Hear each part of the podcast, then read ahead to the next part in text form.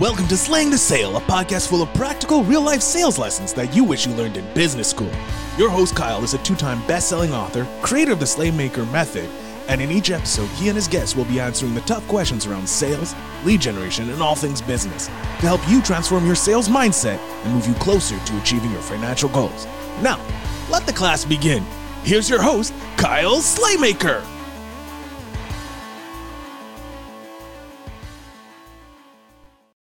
All right, everybody, welcome back to another episode of Slaying the Sale with Kyle Slaymaker. You all know me by now because I'm just that awesome. But let's talk about somebody else that is just as, if not even more awesome. That is our guest today, Brian Wright. Brian, you are a man that wears many hats and very successfully. So I will kick it over to you, and you can introduce yourself. Go for it, brother. All right. Well, thank you so much, Kyle, for having me here. This is going to be a lot of fun. What I do currently uh, is I host a weekly radio show called Success Profiles Radio. I interview some of the most successful people in the world and learn what they did, what they overcame, and the lessons we can learn from them. Uh, four years ago plus, I spun that off into a magazine. So I published Success Profiles magazine. And I also help people write their books, whether it's coaching or whether it's ghostwriting for them. So my overarching mission is to help people get their message out in a much bigger way so that we can all experience their brilliance. Man, that's that's perfect. Yeah, that was that was one of the most well done intros I've had on the show. You were you were ready for it. Thank you. I appreciate that. So let's uh let's just jump right into it, right? Because you know, entrepreneurship, you know, people, you know, living life on their own terms. It's really what this show is all about. And right. providing the inspiration for anybody who's listening to either live life better than they have or start, you know, their own thing, living how they want to live. Um, what brought you to to where you're at?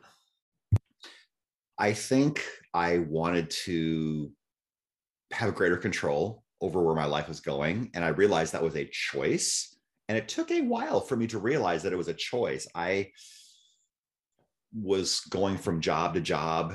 I think probably the longest I ever really held a job was maybe four or five years. Uh, sometimes that was my choice, and sometimes it wasn't. But it's all good. It all worked out for the right reasons in the end anyway. But I just realized after a while that I wanted to do my own thing and I wanted to help people do what I wanted to help people with. And that was getting their message out. And I just decided I just didn't want to follow other people's rules anymore because a lot of them are just dumb. And I didn't want to be beholden to a time clock. I didn't want to be told when I could go on break. I didn't want to be told when I could go on vacation. In fact, there was one job that was going to start in December and I said, by the way, I'm going home for a week. At Christmas time, he's like, no, you can't. I'm like, why not? He's like, because I mean, none of my employees who have been with you for a long time are taking that week off. You're not either. I'm like, well, then I guess I'm not starting here. So I decided not to even take that job because you. I'm not going to, I'm not, I mean, family is first. You're a stranger, dude. I was just not going to go down that road. And I'm pretty sure that I wouldn't have lasted very long anyway at that place anyway. So I love having the time freedom and I love being able to help people write their books. I love doing my show. I love publishing my magazine. And in fact, when my dad passed away last year in February, I was able to experience the well, the freedom to keep working whenever I could. My priority was to help my mom during that time, of course, settle dad's, dad's affairs, run errands, see the funeral home, visit the attorneys, whatever we had to do. And I just made myself available but I was able to do that while I was back at home in Iowa. If I would have had a JOB, and there's nothing wrong with having a JOB if you really love that and that's where your mission is, but I would have been fired long ago. I took four and a half weeks off. No job would have let me do that. Yeah, it's it's amazing. It's one of the most liberating things, right? When yeah. you're able to truly make your own schedule and still make it right? You're yeah. still able to survive. You're still able to thrive and bring in the money that you need to to support right. your lifestyle. Mm-hmm. Um, what is your? I mean, I mean, it sounds like that may have been the most impactful moment for you. Then you realized mm-hmm. you were able to do that. Um, what other moment sticks out for you? What's one of your favorite parts of of entrepreneurship since you went into business for yourself? Wow, I I love that. I I love when a client loves their book and I love when we get to number one on Amazon. In fact, I had a client book launch last week. and we got to number one. And I, I love the network that I'm in. I love Apex, and you and I are both in that. But I love how helpful and supportive the people around me are. And when you have your own business, you can choose your own crowd that you run around with. You are not stuck with whoever else they hired. I think that's so important. Yeah. Right. Because, you know, when I think back of, of, you know, the JOBs that I've had before starting my business, um, you were kind of beholden to the network that they put you in. Yeah. Right. Like if, if they sent you to networking events, you went to, you know, stuff that they paid for that you had to act a certain way, you had to sell a certain way. Yeah. Um, but you know, when you're an entrepreneur, when you're able to do stuff on your own, the sky's the limit. I mean, right. you want to put yourself in the room with, you know, billion dollar earners, you put yourself in the room with billion dollar earners and it's it's amazing. Right. Right. Exactly. You can go to events that are aligned with who you are and what your purpose is. In fact, a lot of times I go to events not just because of the people who are speaking, but because of the people that I will get to meet and I get to create my own opportunities. In fact, uh, the last few events I've gone to, I've gotten leads and sales directly related to uh, the people that I've met at those events, and that's awesome. It, it really is. Um, you know, you're obviously not my first Apex guest that I've had on. My first one was Miranda, and that yeah. that podcast just took off with thousands of downloads. Nice. Um, and it's it's just so interesting how you don't really see it in the corporate world, right? You mm-hmm. don't really see all the, all these people that genuinely want to see you succeed just as much as they want to succeed. Mm-hmm. Um, can you tell us a a story or, or aha moment when you realized that's the type of people you were surrounding yourself with? I think when I started joining masterminds, paid masterminds, mind you, because I mean, you can go to events for free but when you are paying an entry fee to get in the door, that group is vetted somehow because they all paid too. And when they're paying more money, now that group is really vetted because those people are serious. And so I think a lot of people, when they get started, when they uh, when they start out, and and perhaps rightfully so, they may not have much of a budget to get their business started. And so you pick the low hanging fruit, and that's how you start. But as you get more established and as you start building a reputation and you start building your income and you start building your pipeline and start building sales, you can afford to do some of the things that you really, really need to do to build your business. And I would argue, in some respect, you can't afford not to. Because people out there need your message and they need who you are. And the longer you hold yourself back by thinking small, the longer you are depriving that person who needs you from experiencing you. Oh, I love it. Oh, I love it. I mean, you're you're absolutely right. I mean, I, I had it's it's so incredible when I look back and I see the, the growth that I've made over these past few months of being being in a paid mastermind. Mm-hmm. Um, and you, I think you hit the nail on the head by saying people take it a lot more seriously. Yeah. You know, when you're dropping, you know, twelve thousand dollars a year, when you're dropping fifty to one hundred and fifty thousand dollars a year mm-hmm. to be in these masterminds with people that have built and run businesses that are making, I mean, well mm-hmm. over a hundred million dollars a year, multiple mm-hmm. businesses on, from one person. Yeah. Um, you take it so much more seriously. You you, you, really listen to what's being said and you implement it. And that's what's amazing. I mean, that's how you and I met. And I've watched right. you implement. I've watched yeah. all these other people I met. It's been fantastic. Um, yeah. Do you have one thing you would change about entrepreneurship? Part of me wishes I would have believed in myself sooner so that I could experience the benefits of this sooner. But I wasn't in a place in my life where I felt ready and I had to get over myself. That's also really interesting. Yeah. I, think you know it goes to imposter syndrome a little bit, which you know mm-hmm. we all experience on all levels. Mm-hmm. How how did you get over that?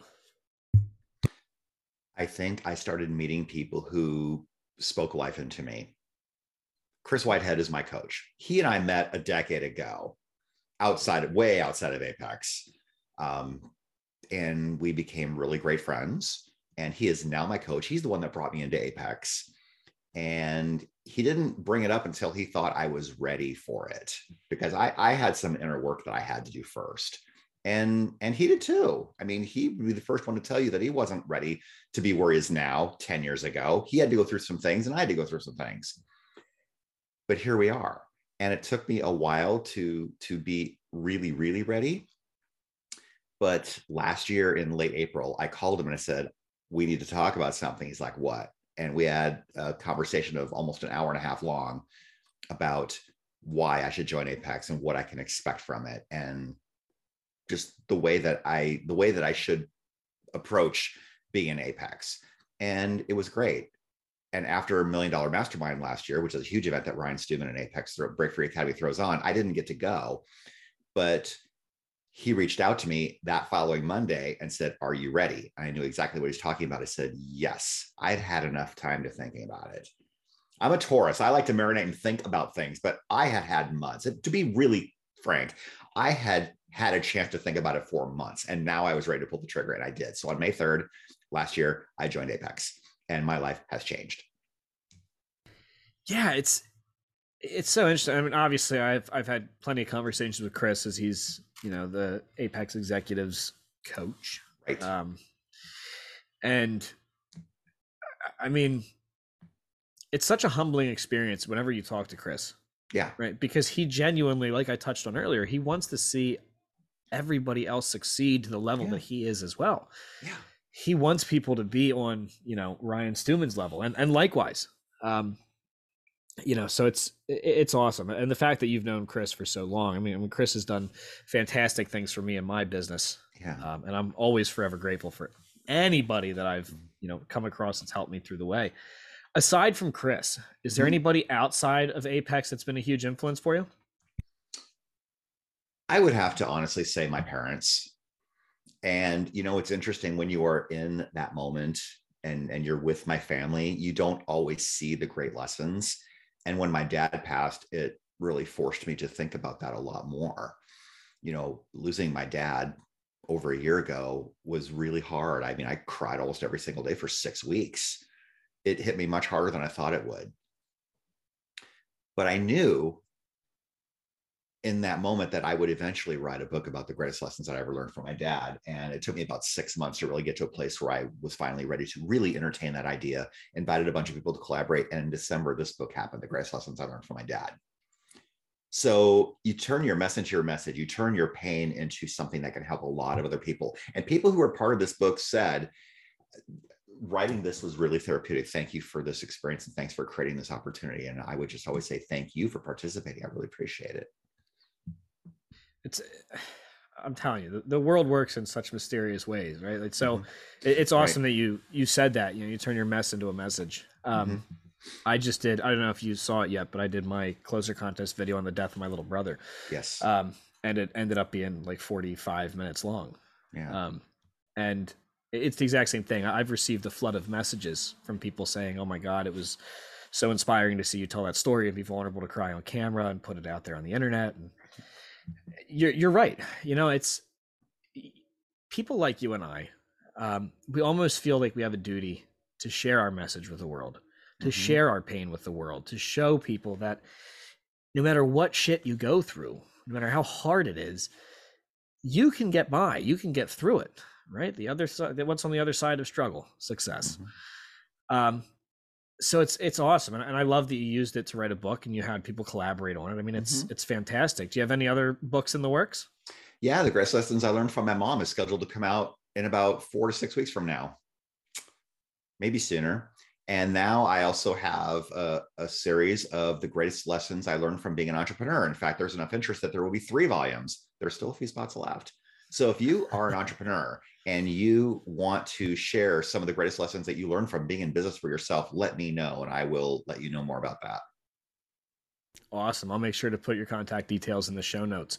Yeah. Um, do you have any parting advice for anybody that's either in entrepreneurship right now or thinking of being an entrepreneur? What do you got for them? I think you need to realize that you do have value in the world. I think you need to figure out how you can help the world. If you aren't sure, ask people. If I was to, for example, write a book, if I was to start a business, if I was to do X, what would you expect me to do?